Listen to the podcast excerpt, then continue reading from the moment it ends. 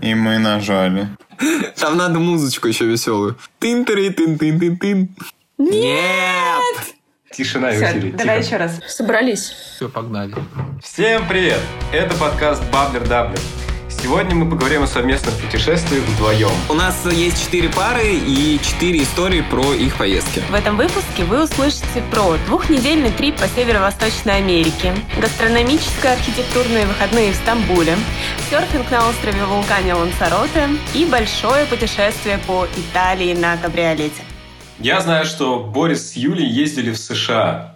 Расскажите, пожалуйста, как у вас состоялась эта поездка, как вы подготавливались и что там было? Привет, меня зовут Юля, Меня зовут Леша. и друзья называют его Борисом, поэтому не Борисом. удивляйся. Борис. Борис. Это был реальный трип на две с половиной недели. Мы э, перемещались самолетами, брали машины, ночевали в каждом городе по одному дню. В общем, как мы любим, но только вдвоем. Составление маршрута было просто очень легким. Мы нанесли на карту всех Юлиных родственников, соединили эти точки, и у нас получился маршрут по Соединенным Штатам Америки. Мы были в Нью-Йорке, в Чикаго, в, Д- в Детройте, в Кливленде, в Бостоне, в Хэмптоне, как говорит Лёша, и еще в нескольких маленьких городах. Из Чикаго мы решили путешествовать на автомобиле. В общем и целом мы играли как бумеранг. Мы закинули себя самолетом в Чикаго и дальше возвращались в Нью-Йорк э, с очень сложным маршрутом на машине. Че, Борь, какую тачку брал? Toyota Corolla. Каждый выпуск я настойчиво буду всем рекомендовать брать полную страховку, потому что я разбил лобовое стекло на хайвее, где вообще, в принципе, камни не валяются, но грузовик, который ехал передо мной, нашел его. Да, вернемся к нашему рассказу про маршрут. Э, Это такая северо-восточная Америка. Там э, природа бушует красками, там можно найти чащу леса, можно встретить животных вдоль дороги, лоси и олени которые скачут параллельно с твоей машиной, это вообще как бы ничего страшного и, пожалуйста, на здоровье. Все города крупные, которые мы проезжали, они немножко похожи друг на дружку в своей концепции построения. Всегда в большом городе есть некий даунтаун, бизнес-центр с высотками и остальная среда, когда как бы город из высокого перетекает э, в низкий и становится таким одноэтажным. Такая особенность Америки, что Юля говорит, ой, я забронировала отель в Чикаго. Супер, здорово, замечательно. Я открываю на пуге, действительно там написано, что это отель в Чикаго. а Потом ты открываешь карту и увидишь, что этот отель находится в 30 километрах от Чикаго. Нет, это и Чикаго. понимаешь, что это абсолютно нормально, потому что у них центры находятся очень точно, а дальше идет одноэтажная Америка, и город занимает просто огромное количество Огромную места. территорию. Огромную территорию. Можно быстро рассказать э, в двух словах о других городах, где мы были. Чикаго для меня это город э, небоскребов, речек и озера Мичиган. Мичиган. Оно действительно огромное и здоровое. В Детройт мы поехали, чтобы заехать в музей Форда. Бостон, мой любимый город в Америке, он уютный, молодежный. В Бостоне есть MIT, Гарвард, Бостонский университет. И очень активная жизнь. Но он сильно отличается от всех других городов Америки, в которых мы были, действительно. По архитектуре и по атмосфере, которая там царит. Нью-Йорк. Город-сказка, город-мечта. Действительно, когда ты прилетаешь в Нью-Йорк, то первое ощущение, что ты оказываешься в каком-то фильме, что ты был в этом городе миллион тысяч раз, потому что 90% фильмов, которые мы смотрим, они снимаются в Нью-Йорке. Все эти классно, модно, хипстерски одетые люди, которые сидят на летних верандах, гуляют по улочкам. Все это очень э, прикольно. Но жилье в Нью-Йорке у нас было абсолютно разное, начиная от какой-то коморки в хостеле, который мы снимали сами, до классной виллы в Хэмптоне у Юлиного дяди. Да, ну, кстати, про плюсы путешествия по своим друзьям и знакомым, по локалсам, не знаю, я отмечаю для себя каждый раз, потому что, общаясь с теми, кто живет в этом городе, неважно сколько лет, ты всегда узнаешь город по-другому, нежели как турист. Поскольку вы много общались с местным населением, да и в принципе, можете ли вы что-то сказать про еду в Америке, какие-то особенности еды? О, да. Порции такие же сказочные, как сама Америка. То есть у тебя всегда, где бы ты ни находился, где бы ты ни ужинал и не обедал, будет всегда очень большая порция. Кстати, они указывают цену без НДС. То есть ты, например, видишь такой, о, это блюдо стоит 7 долларов. Ну, допустим. А потом тебе приносят счет, и оно стоит 11. И ты такой, м-м, кажется, я опять забыл про НДС. Можно отметить, что чаевые в Америке, они действительно больше 10%. Если ты оставишь 10%, то ты как будто бы ничего не оставил. Все официанты ждут, что ты накинешь им сверху, и, конечно же, это сильно бьет по бюджету. Несколько раз мы останавливались в мотелях, которые встречались нам по дороге. Э, ночь в мотеле стоит от 60 до 80 долларов на двоих с завтраком. Э, билеты на самолет в Америке стоят э, междугородние перелеты достаточно недорого. Например, Нью-Йорк-Чикаго стоит 70 долларов. Потратили мы, в общем и целом, не такую большую сумму. За две с половиной недели наш бюджет э, составил чуть больше 200 тысяч на двоих. Включая и... билеты и перелеты. Да, и, и при этом... какие-то сувениры и шмотки. При этом мы особо себя сильно ни в чем не ограничивали. Единственное, в какой-то момент мы перешли эм, на экономию чаевых. Мы посещали те места, где было самообслуживание. И бонус. Находясь в Штатах, не забудьте сдать тест, который называется 23andMe. Это генетический тест, который может показать э, историю вашего происхождения и разные ваши генетические болезни. Всем друзьям рекомендую, советую. Если сдавали сами, купите коробочку, привезите друзьям. Да, так что, ребят, э, получайте визы, не бойтесь, это не так э, страшно. Покупайте билеты на самолет э, до Нью-Йорка, Лос-Анджелеса, это тоже не так страшно. Берите машины и путешествуйте по Америке. Вы получите незабываемые впечатления.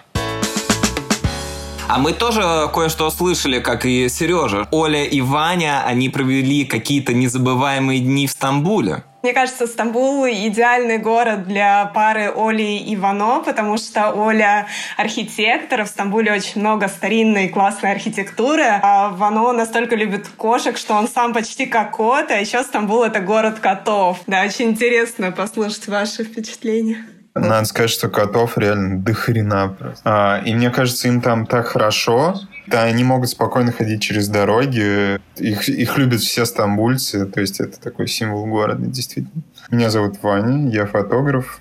Оля, а как уже сказали, Оля. архитектор, да, и мы полетели в Стамбул на выходные дни. Мы были там 4 дня. С пятницы ну, по с пятницы по понедельник. Какой-то день Оля с, не, с нетерпеливым, э, каким-то странным, возбужденным видом, радостно, преподнесла мне подарок. Два билета в Стамбул. И э, на мой день рождения я оказался первый раз в Стамбуле. Мы полетели туда 9 января. Я ничего не знал, ну так, глобально про Стамбул, и, в принципе, не очень хотел узнавать, хотел получить впечатление чистое такое о городе, и я думаю, что у нас получилось это сделать. Пока мы не перешли к маршруту, один короткий вопрос про сезон. Вот вы ездили в январе, это все-таки зима. Как погода вообще в Стамбуле в январе? Там тепло в это время. Градусов 14 э, было. Ну, то есть это ветровка, так вот, с точки зрения одежды. Но погоду мы почувствовали по полной, потому что у нас половина поездки, два дня было солнышко и градусов больше 10, а два дня был дождь. Такой. Ну, очень, очень красивый, романтичный дождь с туманом туманом. Отель у нас был в центре, и далеко ходить за тем, что, чтобы смотреть, было не нужно. Город старый, это, собственно, Константинополь, Византия. Куда ни пальцем не ткни,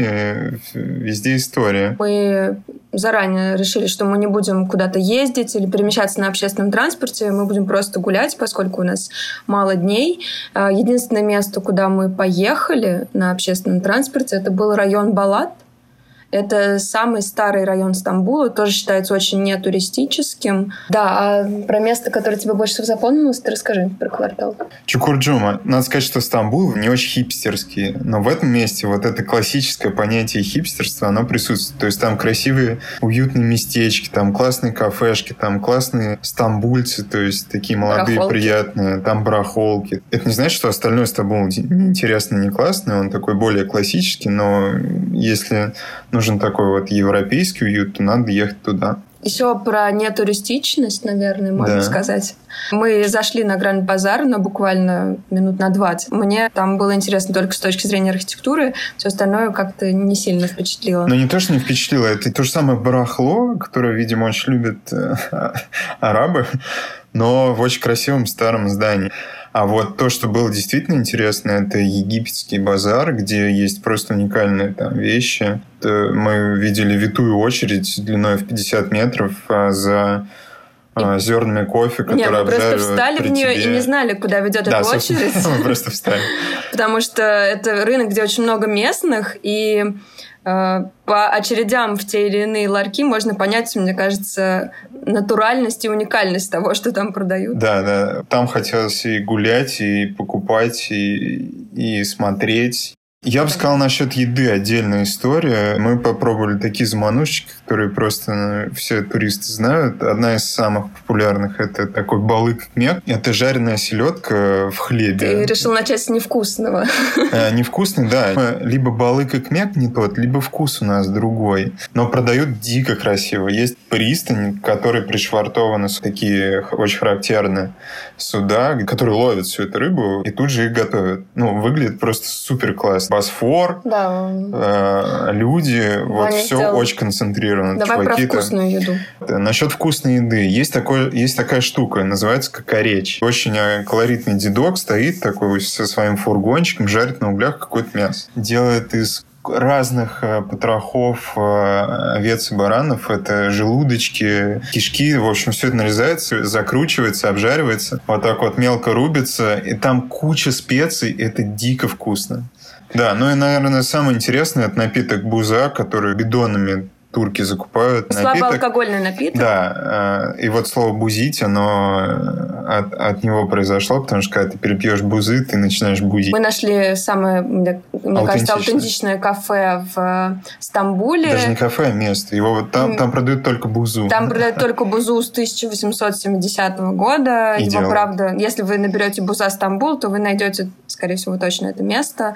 Тут можно и про бюджет сказать, поскольку это был подарок, надо очень выгодно сделать подарок. У одной авиакомпании была распродажа, и билеты вышли 6,5 тысяч туда-обратно на человека. В любое время можно найти подобные скидки на билеты в Стамбул. У нас как-то получилось с Turkish Airlines большая пересадка, по-моему, порядка пяти часов. И если у вас э, три часа пересадка, либо 6 часов пересадка, либо 10 часов рес- пересадка, то у вас есть уникальная возможность бесплатно из аэропорта поехать на несколько часов э, в Стамбул погулять. У вас будет бесплатная еда, бесплатный музей и так далее. Я просуммирую. Мне кажется, можно два варианта делать такой поездки короткой. Ты либо точно намечать себе, что ты хочешь посмотреть, и все три дня спокойно бродить именно по этим местам. Можно с тем же успехом поступить так же, как и сделали мы.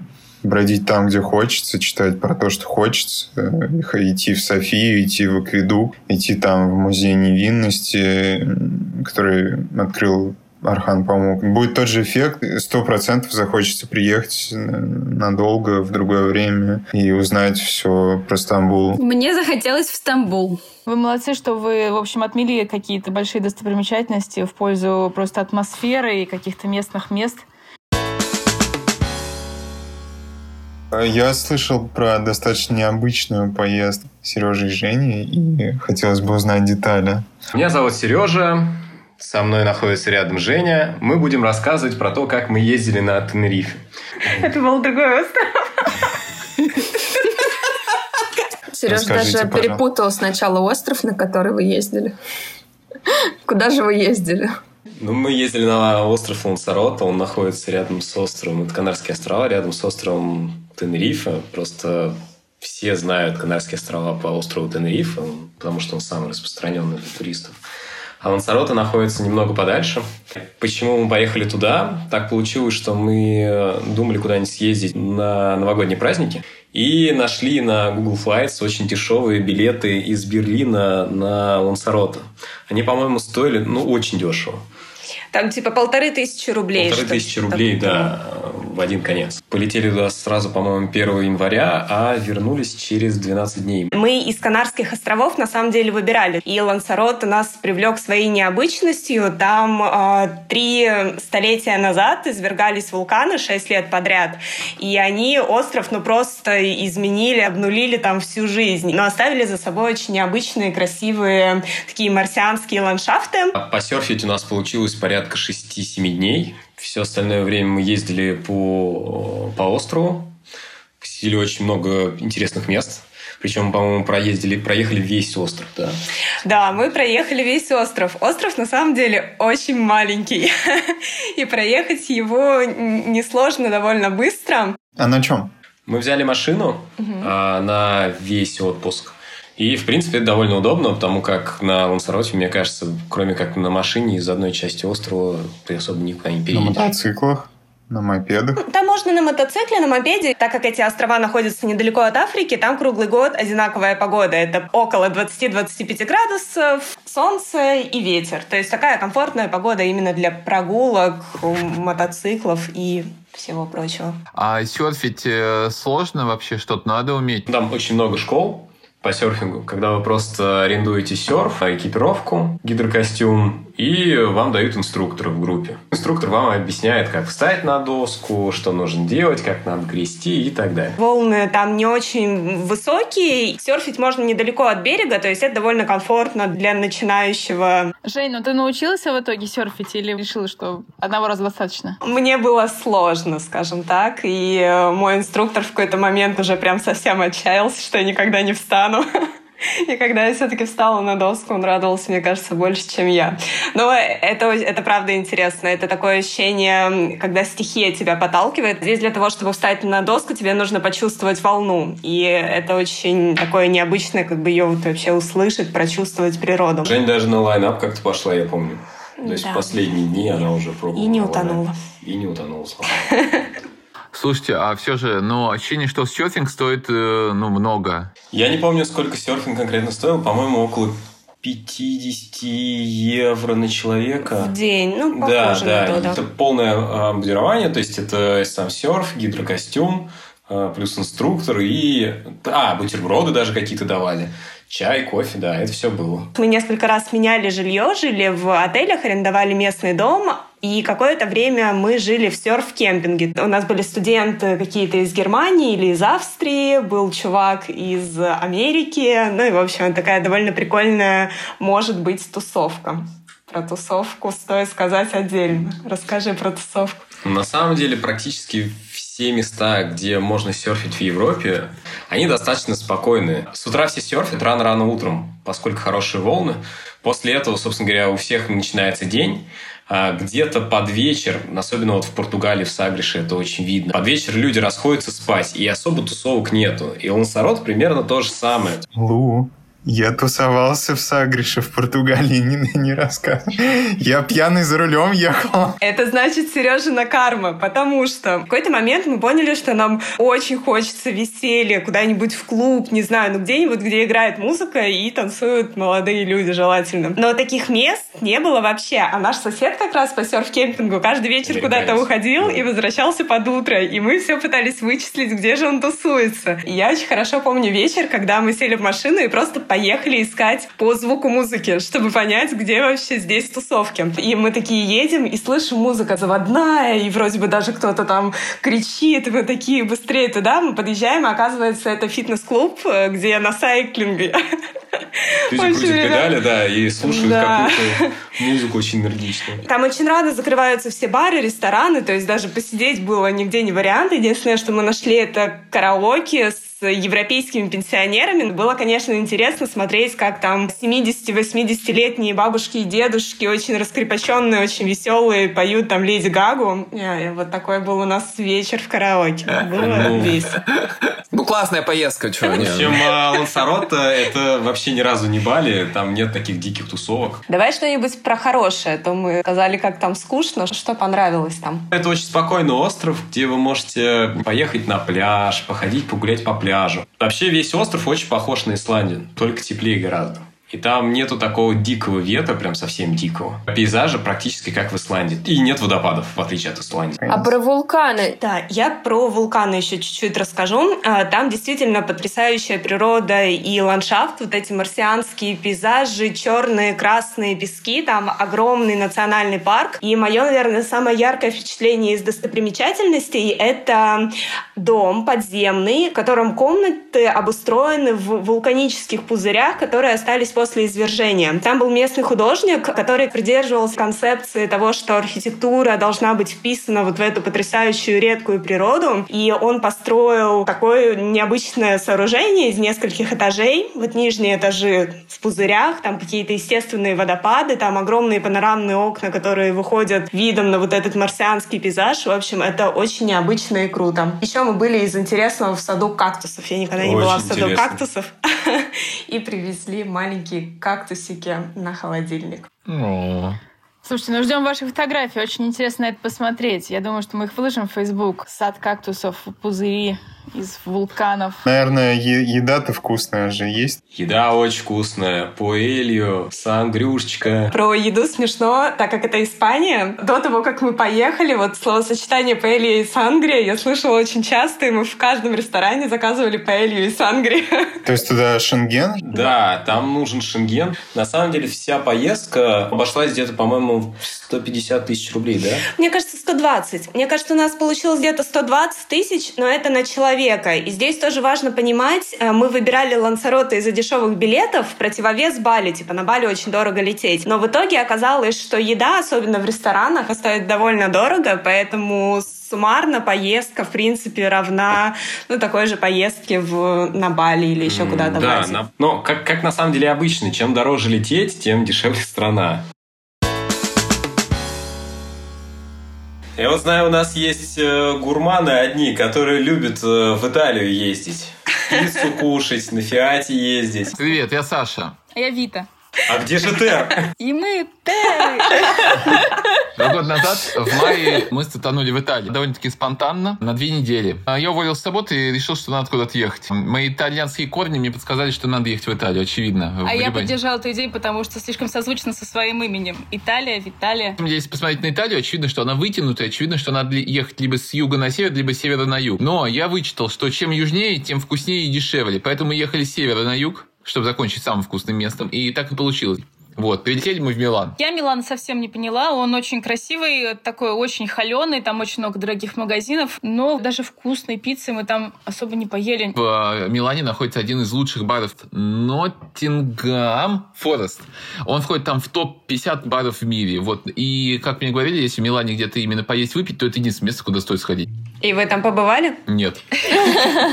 Нужно сказать, как мы перемещались по Италии. Раз мы, в общем, едем в такую шикарную страну, то надо, надо ехать тоже с шиком. Кабриолет. Э, В эту категорию входило много машин. Единственная машина, которую он не хотел, это Fiat Fiat 500 кабриолет. И он такой, блин, только бы не она, только бы не она. Ну, Надо просто представить, сидит э, этот э, менеджер, который подбирает там и смотрит машины, и у него глаза просто загораются счастьем. Он говорит, ребят, вам так повезло, вы по Италии поедете на настоящей итальянской машине, на Fiat 500 кабриолет.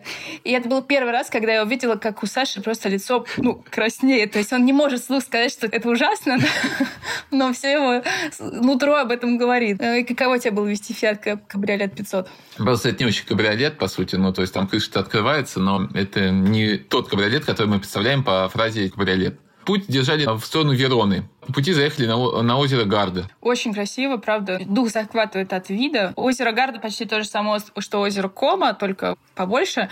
Становится понятно, почему там все наши и не наши олигархи покупают э, жилье, обеспеченные люди, потому что это очень красиво. Ну и что мы делали в Верону, когда приехали?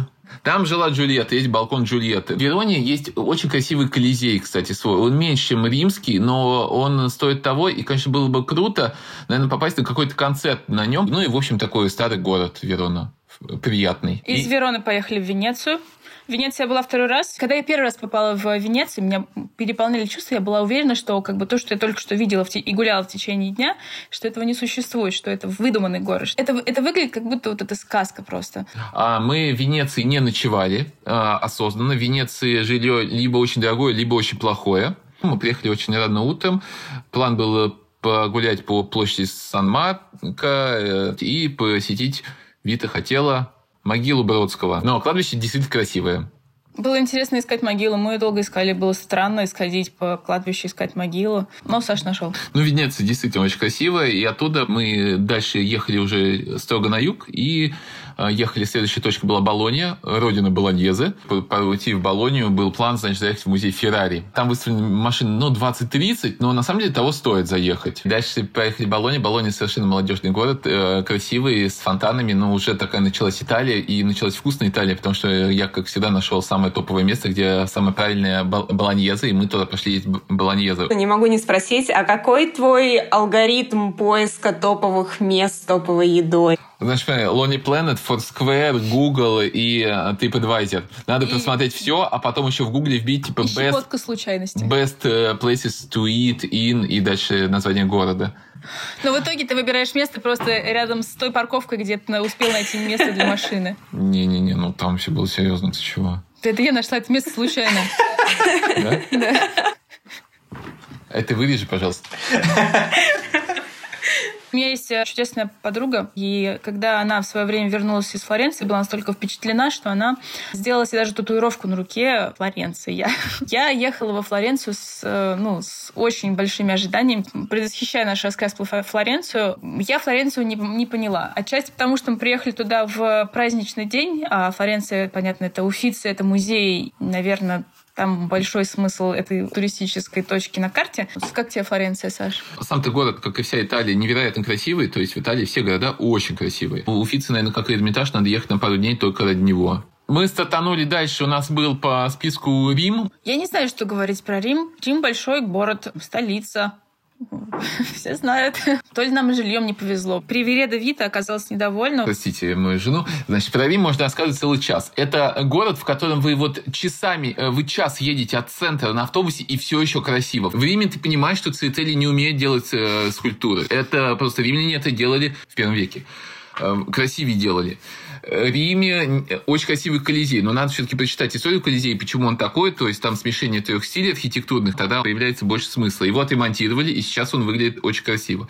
В Риме есть Ватикан, вот Ватикан классный. И музей Ватикана, и Сикстинская капелла. И, к счастью, мы туда попали, даже не покупая заранее билет, но на самом деле нужно. А Ватикан большая очередь, но если вы не хотите стоять в очереди, можно найти билеты чуть-чуть дороже, но тогда пройти без очереди. А недалеко от Ватикана мы даже нашли очень вкусную пиццерию с пинцей, а, куда даже Папа Римский ходит покушать пинцу. Да, Это вот я Саша выдумал, сказал, конечно. Но... Саша мне сказал эту байку, и я была полной уверенности, что так и есть. Но там действительно настолько вкусно, что вериться в это очень легко. Ну и в Риме мы сдавали машину, потому что кабриолет взять до Неаполя нельзя было, потому что Неаполь преступный город, там режут крышу сразу. Поэтому нам сказали, есть кабриолет, то сдаете в Риме. Ну, мы его издали, взяли дешевые, кстати, билеты. Поехали на поезде. И Неаполь считается очень криминальным городом, самым криминальным в Италии. Мы очень боялись, я думал, ну все, конец. Но выяснилось, Неаполь э, самый вкусный, и, кстати, самый дешевый и очень дружелюбный город. Нам все пытались помочь. Там уже другая архитектура, она более такая южная. Там красные уже стены, такая чуть-чуть будто Аргентина какая-то. И мы нашли самую вкусную пиццерию, где я когда бы э, вообще ел пиццу, точно уж вкуснее нету. Про еду. И вот все же про еду. Это пицца, паста, песто, пармезан, пармская ветчина, панчета, панакота, просека, лазанья, равиоли, карпаччо. И все это Италия. А что вы там кушали-то? Пицца, паста, песто, пармезан. Большой лайфхак Италии – это кофейни. Маленькие закутки, очень давно существующие, конечно же, как и все везде в Европе. Чтобы проникнуться как-то местным, местным настроем, местными жителями и понаблюдать за ними в естественной среде, нужно прийти с утра в эту кофейню, сесть там и заказать обязательно эспрессо. Оно стоит э, не больше евро. полутора евро, а чаще всего оно стоит ровно один евро. И очень интересно наблюдать, как приходят эти итальянцы, они болтают с э, бариста, в общем, расспрашивают, как, как, как ваш день, что вы планируете сегодня делать. Ну, мы не знаем итальянского, но наверняка они говорят именно об этом. И обязательно, если поедете в, в Италию, вот нужно там обязательно побывать и вот так вот не спеша попить этот типа, полтора глотка э, крепкого, горячего, горького кофе. А пицца тоже стоит 1 евро? А бюджет, мне кажется, 200 или больше, но мы не особо вообще себе в чем-то отказывали. А не, жа- не жарко в мае-то? Слушай, а, кстати, кабриолет действительно имел какой-то практичный смысл. Вот подошел к машине, открыл крышу, и уже нормально. Да, у меня есть еще Какого такая финальная красивая зарисовка, чтобы полностью проникнуться нашей поездкой. Это э, Тоскана, такие зеленые барханы лугов и красивых домов, ветер в лицо, открытая крыша. Э, рядом сидит э, Саша, он в очках, э, у него в руках пицца в одной руке, руль в другой руке. У меня развиваются волосы и играет, конечно же, Челентано. Спасибо всем большое. Это был подкаст Баблер Даблер. Подписывайтесь на наши подкасты, ставьте нам оценки, пишите комментарии. Можно лично, можно в подкастах. И подписывайтесь на наш Facebook. Мы выложим фотографии э, с наших поездок. Пока-пока. Пока-пока. Спасибо. Бонжорно! Бонжорно! Ты должен был сказать goodbye. А, Goodbye! Чао! Сделаешь подводку? Да я сам могу ворваться. Может, я хочу рассказать, как мы с Тером в Крым ездили?